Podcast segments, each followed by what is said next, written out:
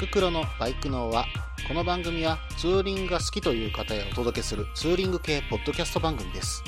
私のみならず、皆さんのおすすめスポットやグルメ、イベントなどを紹介、共有ができればと思っております。どうぞ皆さんよろしくお願いいたします。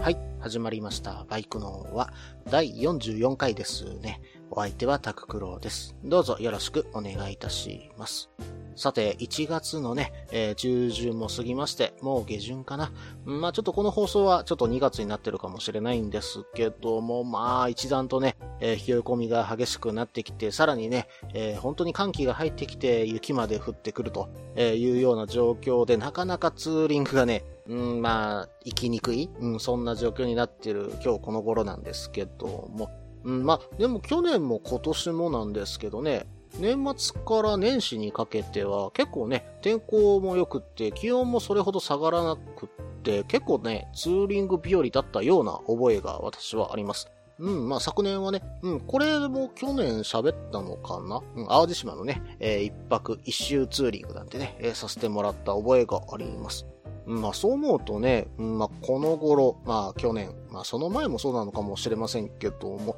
まあ年始まではツーリングシーズンと言っていいのかなというふうにね、ちょっと最近思っていたりします。うん、まあそういえば昨年もね、その淡路島の話をした時に、どこかでね、淡路島のツーリングスポットの話をね、させていただくなんて話をしていましたが、この一年できてないですね。まあどこかでね、させていただこうとは思ってるんですよ。うん、まあ思ってるんですけども、まあ皆さんの投稿の方がね、えー、素晴らしいスポットが多いのかなというふうにね、ちょっと思ってたりもします。なのでね、まあ、淡路島の投稿があった時、もしくはネタが尽きた時にね、えー、お話しさせていただこうかなとは思っております。はい、えー、それではね、コーナーの方に行きましょうか。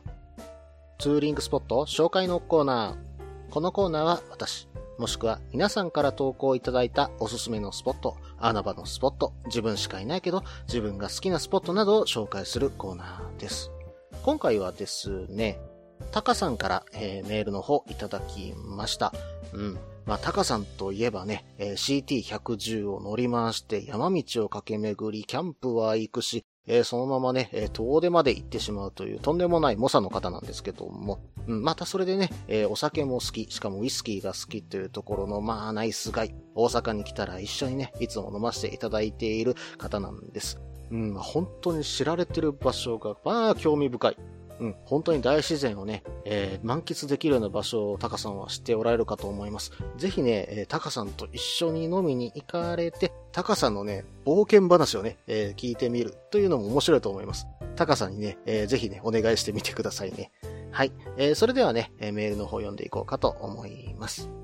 件名、山陰ツーリングレポートいちにちめ。こんにちは、タククロウさん。いつも楽しみに拝聴させていただいてますよ。実はこのメールを書くのはさんかいめなので、ざっくりいきますよ。かっこ、なぜか消える。しまなみ海道を渡り、尾道へ。尾道からは、芸備線の道後山駅へ。空が青かった。心を満たしたら、お腹を満たしに、琴浦町のグレインさんで、あごかつカレー、うまし。蜂の巣サーチで、キャンプ場は鳥取砂丘前の柳茶屋キャンプ場へ。サイトへの乗り入れはダメなので気をつけて。国道きゅう号線は風車と大山と王子製紙。そんな感じ。続く。うん、タカさん、メールの方どうもありがとうございます。うん、ま、えらいざっくりにね、えー、書かれてるんですけども。まあ、あの、タカさんの方がね、えー、昨年のくがつの末ぐらいでしたっけ ?じゅうがつの頭でぐらいでしたっけうん。あの、山陰の方にね、ツーリングに行かれてたらしいんですね。うん。で、タカさんは愛媛の方なんですよ。うん。愛媛から山陰までね。うん。タカさんの愛車は確か シーティーひゃくじゅう。うん。それでね、えー、ツーリングの方されていたらしいんですね。うん。まあ、しかもそれでいちにちめ。うん、まあ多分タカさんのことなんですごい距離を走っているんだろうなというのはね、当然予測がつくんですが、全泊キャンプだったのかな、もしかして。うん、もしかしてあれさんぱくぐらいにはくぐらい出たような気がするんですけども、まあ、どこまで行かれてたか、まあ、今後のね、えー、メールで明らかになってくるかと思います。タカさん、メールこの続編もね、えー、どうぞよろしくお願いいたしますね。はい、えー、それではね、メールの内容を詳しく見ていきましょうか。うん、メールのね、最初に書かれていたのがちょっと気になったんですよ。メールを書くのがさんかいめでなぜか消えてしまうと。うん、まあちょっとね、私の方でフォームの方確認をさせてもらったんですけども、特にね、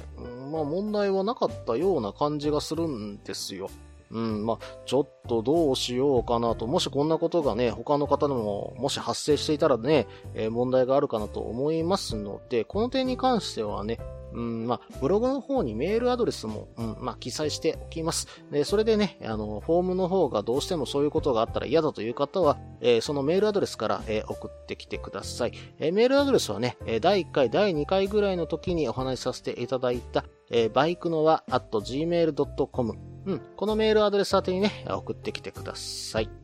はい、えー、それではね、えー、続きを見ていきましょう。しまなみ海道を渡り尾道へ。まずいちにちめはね、えー、愛媛の方からしまなみ海道の、うん、原付自転車歩行者専用道をね、えー、使って渡られたのだと思います。うん、まあ、しまなみ海道についてはね、えー、このバイクの輪の放送内でも、えー、何度かね、えー、紹介させていただいてたんですけども、ちょっとね、ふと気になって調べたことがあるんですね。うん。まあ、あれ全線原付で渡ったら、いくらかかるんだっていうのを実は知らなかったんですよ。で、ちょっとそれ調べてみたところ、実際はですね、ごひゃくじゅうえんで全部渡れてしまうそうです。うん。そしてですね、尾道大橋がじゅうえん、えー、来島海峡大橋がにひゃくえん、そしてですね、それ以外がごじゅうえんとなってますんで、うん、ごじゅうえん玉をね、えー、ちょっと多めに用意していくのがコツだそうなんですね。うん、まあなぜかというとですね、えー、無人かつ生産方式ではないそうなんですよ。うん、まあ要するにですね、えー、料金箱が置いてあって、それに投入しなきゃいけないということなんですね。うん。で、その料金箱、まあ、言ったらお釣りが出ないわけじゃないですか。うん。なのでね、えー、ごじゅうえん玉をいっぱい持っとかなきゃいけないと、えー、いうことになっちゃうわけらしいんですね。うん。皆さんね、気をつけてくださいね。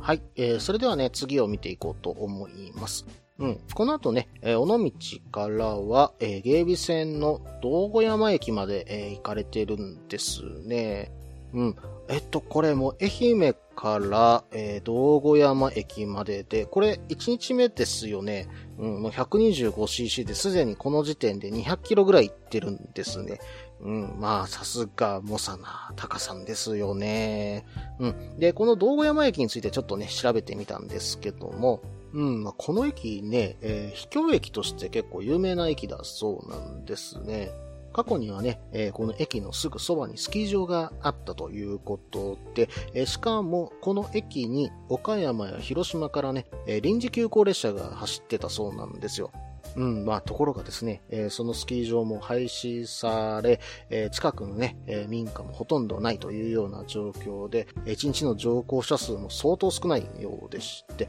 えー、今となってはもうひっそりと、えー、本当にこの駅は使われているのかというようなね、ええ感じになっている駅だそうです。うん、まあ、タカさんのね、ここを見に行った気持ちは私もちょっとわかるなぁと、えー。かつてね、えー、栄えた駅が、今はね、ひっそりと、えー、その当時の面影を残しつつ、えー、立っている。そんなところを見てね、えー、心に何か打たれるところがあったんじゃないでしょうか。うん、私もちょっとこの駅見に行ってみたいなと思います。はい、えー、それではね、次を見ていきましょうか。次に書かれていたのが、琴浦町のグレインさん。で、ここでカツカレーという風にあるんですけども、え、心を満たしたら次はお腹を満たしに、次はひゃくキロ走ってるんですよね、これ。琴浦町といえばね、えー、もう鳥取県に入っちゃってるんですよね。うん。さて、えー、このグレインさんに関してはですね、ちょっと私また調べてみましたよ。うん、まあ、このグレインさん、実はこのアゴカツカレーではかなり有名でして、えー、このアゴカツ、なんとアゴ、まあ言ってしまえばトビウオですね、えー、このトビウオのすり身をですね、えー、トンカツのようにして揚げてるんですね。それをね、カレーライスの上に乗せて、アゴカツカレーという風に出されているそうなんです。うん、まあなんでね、トビウオなのかと言いますと、この琴浦町、トビウオのね、漁獲量が比較的多いそうなんですね。うん、さらにですね、町の魚としてトビウオを使っているというところもあるそうです。えー、そのトビウオを使った、まあ、ご当地名物を作ったというところなんじゃないでしょうかね。うん、しかもまあこれ実は調べてみるとですね、アゴカツバーガーなんていうのもね、えー、存在するそうです。うん、私このバーガー食べてみたいな。まあ、アゴのうまさ、本当にね、アゴの出汁って旨味たっぷりなんですよ。で、本当に私はよくね、あの、味噌汁に使ったりもするんですよ。うんで、まあ、すり身となってくるとさらにあの旨味が凝縮するわけでしょ。それがとんかつになってカレーかハンバーガーに、これはもう考えただけでよだれがね、垂れてきてしょうがないんですけどもね。うん。さて、えー、ここまでですね、えー、本当にもうさんびゃくキロ近く、えー、走られてるんですよね。しかもね、えー、左手には大山を見ながら、えー、雄大な自然をね、感じながら、えー、鳥取まで、えー、北上してこられたんじゃないでしょうか。うん、本当にこれ、天候が良かったら気持ちいいルートでしょうね。うん。で、この先、えー、山陰道になると、えー、国道きゅうごう線を走っていったんじゃないかなと。うん、本当に気持ちいいルートをこの後走られているかと思うんですけども、ちょっと長くなりましたので、えー、前半これにて終了しようと思います。続きは後半です。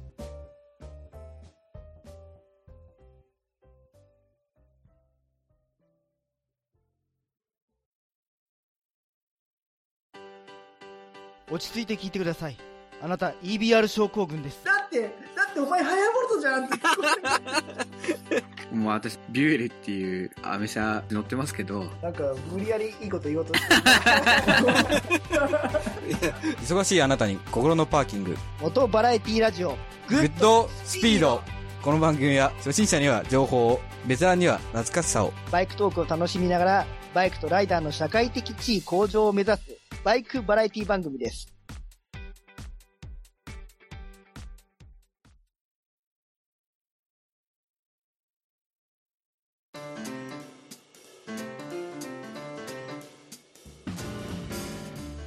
ここから後半です、えー、後半もですね、引き続きタカさんのメールの内容をね、詳しく見ていこうと思います、えー、ではですね、先ほど、えー、琴浦町、えー、こちらの方に向かうときにですね、どの道を通ったんだというところをね、ちょっと見ていきたいと思うんですけども、多分ですね、道後山駅から、えー、県道よんひゃくよんじゅうろくごうせん、そしてですね、国道ひゃくはちじゅうさんごうせんに乗ってで進んでいったんじゃないのかなと。で、そしてその途中でですね、またここで分かれ道があるんですね。国道ひゃくはちじゅうごうせんなんですけども、北上すれば米子に抜けれますし、えー、これは東に、えー、進んでいくと白尾線沿いにね、えー、進んでいくことができます。えー、そしてですね、これは大山の南側をね、えー、抜けていくルート、えー、国道よんひゃくはちじゅうにごうせんにつながってさんびゃくじゅうさんごうせんに入るというルートもあったりします。ちなみに米子にひゃくはちじゅうごうせんで向かった場合は、その後ですね、国道きゅうごうせん、海沿いで気持ちよく走っていけるんではないでしょうか。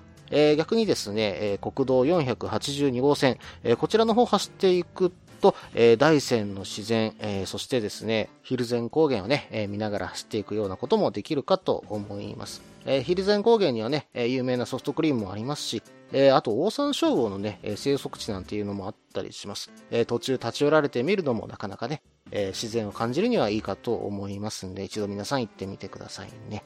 うん、そうそう、確かね、えー、蒜山にはワイナリーもあったと思います。えー、こちらの蒜山のね、ワイナリーはせんきゅうひゃくはちじゅうななねんから、えー、製造を開始したワイナリーで、結構ね、あの、新しいところではあるんですが、私もね、ちょっとこちら飲んだことないんで、なんともね、あの、感想も言いようがちょっとないんですけども、うん、まあ、実際カフェもね、あの、併設しているそうですので、立ち寄ってね、うん、こちらで、えー、例えばフレッシュジュースね、えー、こちら飲んでいただいて、えー、ワインをね、えー、お土産に買っていくなんていうのもね、なかなかいいかもしれませんね。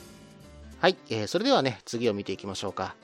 うん。で、次に書かれていたのは、えー、蜂の巣サーチでね、えー、キャンプ場をというふうに書かれてたんですけども、えー、まず、蜂の巣サーチ、まあ、多分、蜂の巣っていうウェブサイトのことだと思うんですけども、こちらはですね、えー、キャンプ場とかね、ライダーハウス、まあ、もしくはゲストハウスとかの、えー、口コミ情報をね、扱っているサイトになります。で、全国をね、本当に網羅していまして、うん、なかなかね、これ重宝するサイトだと私も思います。特にね、あの、一泊、二泊、もしくはロングツーリング行くときにですね、え当然キャンプ場、え近くのキャンプ場がわからなければこの口コミサイトで見ていきながら、え回っていくというのもありですし、うん、まああと北海道だとね、えこの蜂の巣を見ながら、えライダーハウスをね、え検索して、えロングツーリングをしていくなんていうこともね、えできるんじゃないでしょうかね。実際ですね、ライダーハウス、え道北でにじゅういっけん、え道東でさんじゅうさんけん、え道央でじゅうはっけん、道南でろっけんと、えー、かなりの数が、えー、登録されています。うん、まあ、キャンプ場もね、えー、かなりの数登録されていますので、えー、本当にね、使い勝手のいいサイトかと思います。うん、まあ、あともう一つ、えー、人なんていうね、えー、登録項目もあります。まあ、この中でね、探していくのもなかなか面白いんじゃないでしょうか。はい、えー、それではね、えー、次を見ていきましょうか。うん、えー、この後、柳茶キャンプ場でね、えー、一泊されていると書かれていました。で、この柳茶キャンプ場、結構ね、人気なキャンプ場らしくてですね、えー、土日になるとかなりね、いっぱいになるそうなんですけども、まあなんでなのかなっていう風に調べていっても、ちょっとね、なかなか出てこなかったんですが、えー、多分、まあ鳥取砂丘の本当にすぐ脇にあるキャンプ場ということで珍しいのかなと、うん、まあ思います。まあロケーションがね、えー、いいというようなイメージは私にもありますね。うん、まあこちらでね、えー、鳥取砂丘の、えー、まあ何もないね、えー、ところから、えー、空までね、綺麗な星空を眺めることができるんじゃないかなって思うと、もう本当にね、えー、ここでお酒を一杯やりたいなというふうに思ってしまうんですけどもね。はい、えー、それではね、えー、次を見ていこうと思います。えー、次に書かれていたのは国道きゅうごうせん沿いの風車というふうにあったんですが、多分こちらのことだと思います。えー、北栄町にあるですね、北条砂丘風力発電所というのがあるんですけども、えー、国道きゅうごうせん沿いにですね、えー、ずらっとね、きゅうきのね、あの、風力発電の施設、まあ、風力発電のその風車が並んでるんですけども、うん、まあ、これがね、意外と、えー、風情を醸し出しているところがあります。うん、まあ、これもね、横走りながら見ていくのもなかなかいいんじゃないでしょうかね。はい、えー、それではね、えー、次に書かれていたのは大山ですね。うん、せんななひゃくにじゅうきゅうメートルと、えー、中国地方最大の、えーまあ、山になるんですけども、うん、実はね、ここ周りにね、それほど高い山がないんで、ものすごく雄大に見えるんですよ。本当にね、大山ちょっと綺麗な山なんでね、これはぜひね、横で眺めながら、えー、きゅう号線を走っていく。これはね、本当におつな旅になると思いますよ。えー、ぜひね、大山を見に行くっていうようなね、えー、ツーリングをされてみても、えー、いいんじゃないでしょうか。はい、えー、ではですね、最後に書かれていた王子製紙なんですが、これはちょっとどこを見たらいいのか、ちょっとごめんなさい。私の方でわからなかったので、これはね、えー、タカさんの次回のメールを待ちましょうか。えー、そして最後に続くとありましたので、えー、タカさんの山陰ツーリングレポートふつかめをね、えー、待たせていただきましょうか。えー、タカさん、メールの方本当にありがとうございます。できればね、あのシリーズでご紹介させていただきたいので、次回もね、えー、ぜひとも、えー、投稿の方よろしくお願いいたします。以上、ツーリングスポット紹介のコーナーでした。それではですね、えー、まだちょっとね、時間が取れそうなので、えー、次のコーナーに行ってみましょうか。旅先グルメのコーナー。このコーナーでは私、もしくは皆さんから投稿いただいた美味しいお店、名物を紹介するコーナーです。えー、今回はですね、ビーエム タカさんから、えー、メールの方いただきました。えー、先ほどのね、タカさんとは別人の方です。いつもね、あのツイッターで絡んでいただいてどうもありがとうございます。えー、それではね、えー、メッセージの方読んでいきますね。件名、笹山でかんしょううどん。メッセージでははじめまして、ビーエム タカです。寒くなってきましたが、皆さん元気で乗られてるでしょうか。私は暖房の効いた部屋でポッドキャストを聞いています。ツーリンググルメ情報です。私の所属しているバイクチームでは、いつもこの時期に丹波篠山まででかんしょううどんを食べに行きます。先日も寒い中、バイクななだいで行ってまいりました。途中、亀岡でマラソン実施による交通規制で、迂回路をうろうろしながらなんとか予定通りに着きました。篠山市の如月庵。ここはぼたん鍋で有名ですが、近年はぼたん鍋の出汁を使ったうどんで有名になっています。この出汁は丹波栗が入った味噌味で甘くて美味しいです。寒い中走ってきた我々ライダーにとっては何よりのごちそうとなります。量が多いので小食の方は人数分頼んだら食べきれないと思います。写真はさんにんまえです。ちなみに私にちょうど良い量ですが、人気ですので予約していった方が良いと思います。いちにんまえせんななひゃくはちじゅうにえんです。でかんしょうどんの肉はイノシシではなく豚肉です。食べ終わったら笹山の町を散策して小西のパンで黒豆パンをお土産にするのをおすすめします。黒豆たっぷりの柔らかいパンです。ちなみにさんこ入りごひゃくごじゅうえん。最近やたらと黒豆パンの店が増えましたが、ここは昔から地元の人が買いに来ていた店ですので安心の味です。以上、ツーリンググルメ情報でした。これからも配信を楽しみにしています。ビーエム タカさん、えー、メールの方本当にありがとうございます。えー、そしてね、あの写真の方もいただきまして本当にありがとうございます。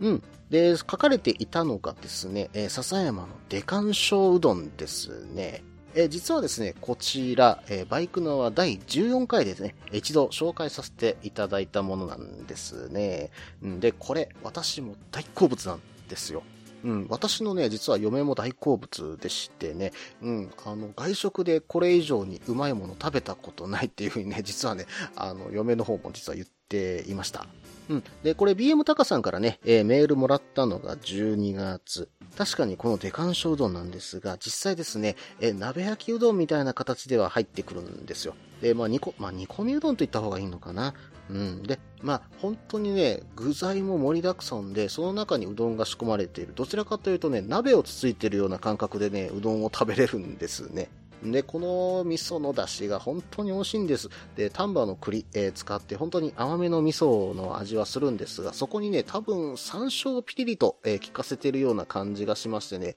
これもまたいいアクセントになって本当に美味しいんです。で、入る野菜に関してはですね、実はね、あの、夏と冬で野菜違うらしいんですよ。で、私、夏もね、冬も食べたことあるんですが、うん、まあ、野菜、どちらが良かったかなというと、実際ですね、冬の方が私は好みでした。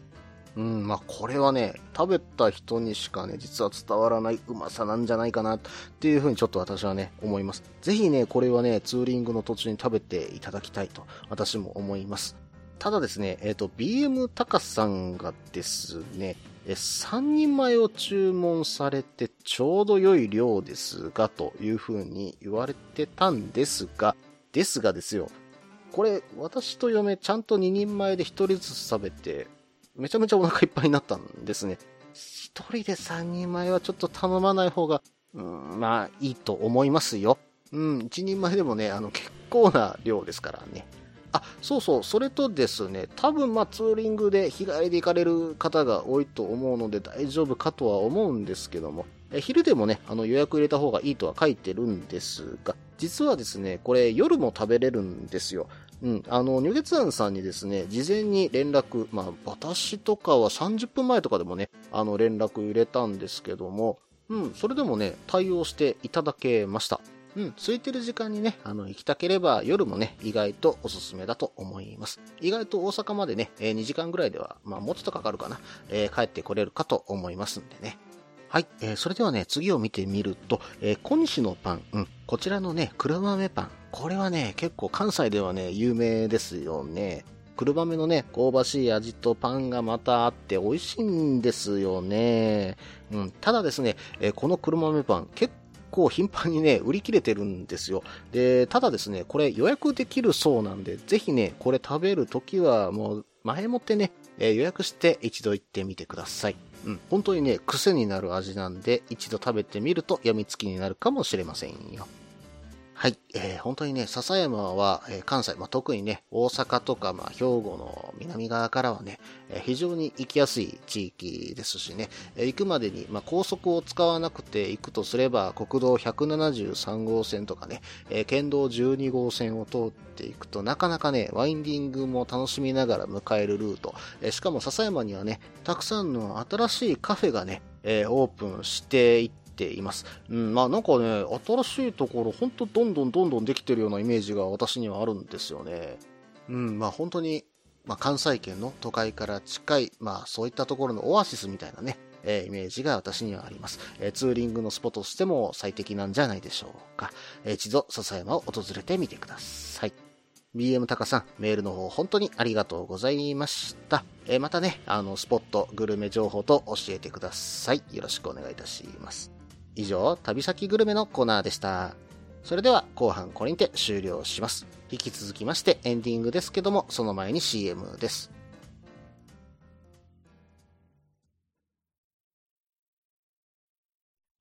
みんなでバイクの輪を広げよう。ツーリングスポットデータベース番組バイクの輪は毎月にかい程度不定期更新中です。皆さんよろしくお願いいたします。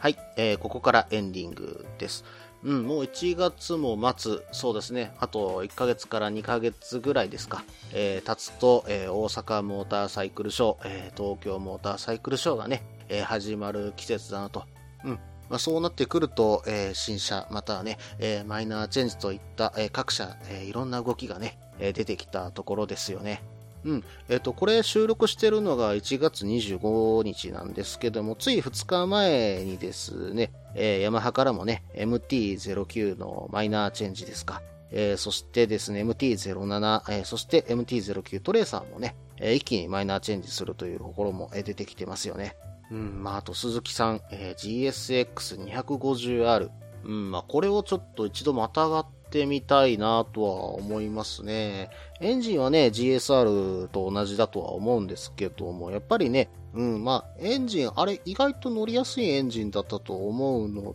で、うん、まあそれがあの形になってどんな動きをするのかちょっとね気になる点ではあるんですよね。うん、あとはちょっとかっこいいなと思ったのが シービーせんひゃく の アールエス。うん、じゅうななインチのねあのキャストホイールを履かせて。うん、まあ、そこのホイールもちょっとね、あの、最近の、まあ、新しめのデザインにされて、えー、カラーリングもね、うん、私、あの、ガンメタと黒のね、デザインがかっこいいな、というふうにね、思ってます。うん、なんでしょうね、あの、リアのリザーバータンクっていうのが、なぜかね、そそられてしまうところがあるんですけどね。まあ、あの、あそこのリアサスのカラーリングも一つアクセントになってて、うん、これはかっこいいな、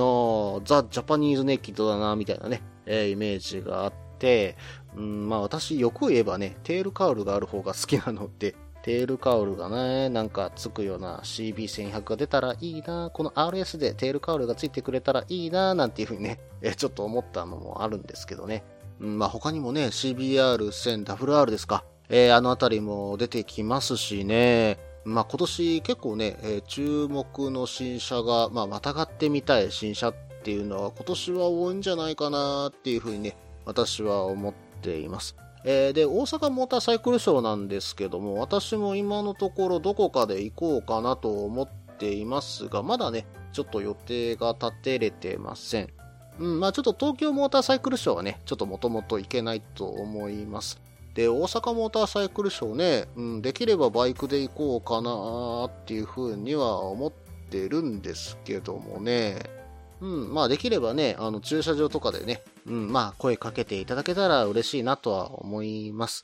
うん、まあそうですね、えー、どこかであの行ける日が決まったらね、あのバイクの輪の放送内でね、お話しさせていただきましょうか。うん。で、まあ見つけていただいた方、先着何名かさんにバイクの輪のステッカーをね、えー、プレゼントしてもいいのかなとは思っています。うん、まあこの番組のね、あのステッカーに関しては、えー、前回の大阪モーターサイクルショーですか、えー、そこで旅バイクさんのブース、そして、えっと、ベニズルでのね、ジェンバポレーのイベントでしか、えー、販売はしていませんでしたし、あとはプレゼント企画と、えー、この間のね、あの、バイクのいっしゅうねん記念で配ったのみとなってますんで、今のところ実は入手方法がない状況なんですね。うん、まあ、入手方法なんとかしろよと言われたら作らなきゃいけないのかもしれませんけども、うん、まあ、ちょっとそれはね、今後ちょっと何か考えてはいこうと思ってますが、今のところね、うん、まあ、通販の予定はありませんので、その辺はご了承ください。